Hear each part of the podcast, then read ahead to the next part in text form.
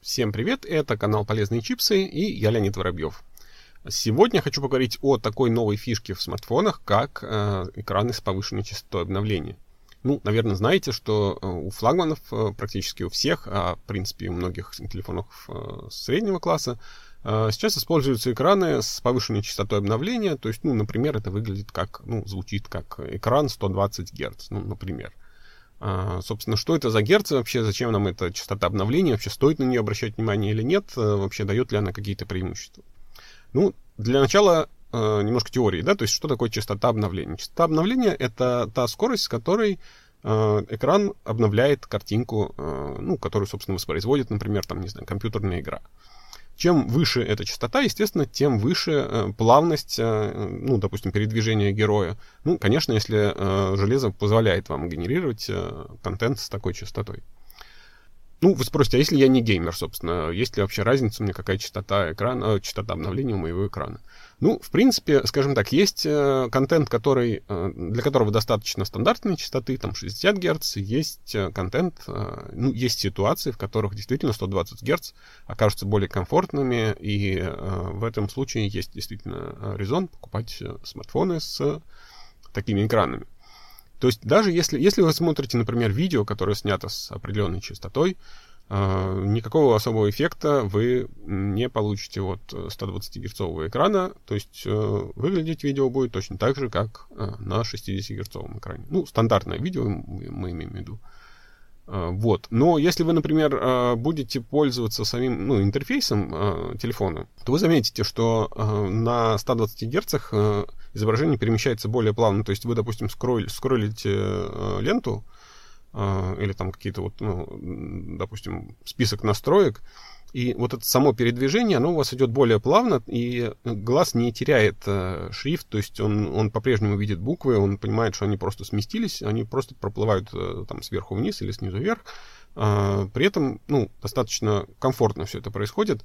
И вот здесь, конечно, э, ну, к, этому, к этому надо привыкнуть. То есть, когда, когда вы к этому привыкаете, то э, переход на, обратно на 60-герцовые экраны, он уже вызывает некоторый такой дискомфорт. Ну вот, если взять, наверное, телефон, там, скажем, десятилетней давности, да, и э, когда вы нажимаете кнопочку, например, у вас там открывается сначала пустое окошко, потом начинает заполняться какими-то элементами. То есть, ну, э, железо недостаточно мощное, и оно не успевает как бы генерить э, видеопоток, соответственно, э, происходит все вот это вот с жуткими тормозами. Вот примерно такая же ситуация будет, если вы перейдете со 120 герцового экрана опять на 60, на 60 герц. А, но, повторюсь, только в некоторых э, ситуациях. Итак, прежде всего, это работа с интерфейсом, э, потому что, собственно, э, тут нас никто не ограничивает, какую нужно нам частоту такой телефон генерить и может. И, естественно, это игры. А, в играх, опять-таки, э, ну, не факт, что в вашей любимой игре э, есть поддержка повышенной частоты обновления, но мы насчитали ну, порядка, наверное, полусотни уже игр, в которых, э, собственно, эта технология поддерживается и в которых действительно есть смысл играть на 120 Гц. Если, естественно, если вы занимаетесь ну, играми серьезно, то есть можно сказать, что вы киберспортсмен, то, конечно, вам это, в принципе, не нужно объяснять, э, что на 120 Гц вы чувствуете себя более комфортно, то есть у вас, э, допустим, не так резко дергается прицел, и вы, собственно, получаете какие-то преимущества перед э, другими участниками. Но есть такой момент. Чем выше частота обновления у экрана, тем больше энергии он расходует.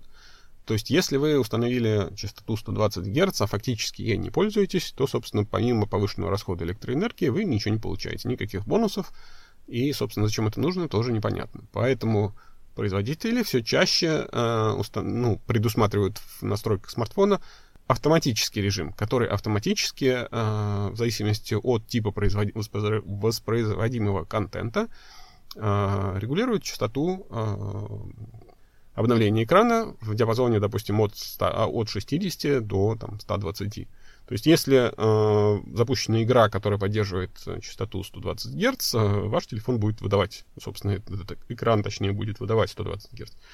Если вы банально смотрите, не знаю, просматриваете какие-то фотографии, допустим, или смотрите видео, то у вас будет э, экономиться электроэнергия за счет того, что частота обновления снизится, опять-таки, до 60 э, кадров, э, до 60 Гц. Итак, если все обобщить, то на самом деле э, повышенная частота обновления это классная штука, но она не думайте, что если вы купите телефон с повышенной частотой, то вы будете прям на другом уровне абсолютно счастливы и будете видеть то, что не видят другие. Нет, вы просто в некоторых ситуациях, в основном в играх и при использовании интерфейса, будете получать, скажем, более комфортную картинку, э, ну, если не говорить о том, что в играх вы будете получать еще преимущество за счет того, что э, вы, у вас изображение всегда остается четким и э, нет никаких смазов и так далее. Я думаю, что в 2021 году все больше и больше телефонов получат такие экраны с повышенной частотой обновления, ну, как минимум там 120 Гц, может быть, и выше. А, поэтому, ну, собственно, нам, нам этого не избежать. Технологии дешевеют, и пока что эта технология достаточно дорогая, и она а, используется только в моделях среднего и высшего класса, но постепенно, как всегда, а, все это будет сползать и в бюджетный сегмент. Поэтому, ну, я надеюсь, что где-то через годик у нас станет гораздо больше смартфонов с экранами, которые имеют повышенную частоту обновления. Надеюсь, вам теперь все более-менее ясно по этой теме. А, оставайтесь с нами, слушайте наши подкасты в социальной сети ВКонтакте и других источниках. А, заходите на наш сайт, там у нас тоже много интересного. Ждем вас на iChip.ru, а на сегодня это все. Пока!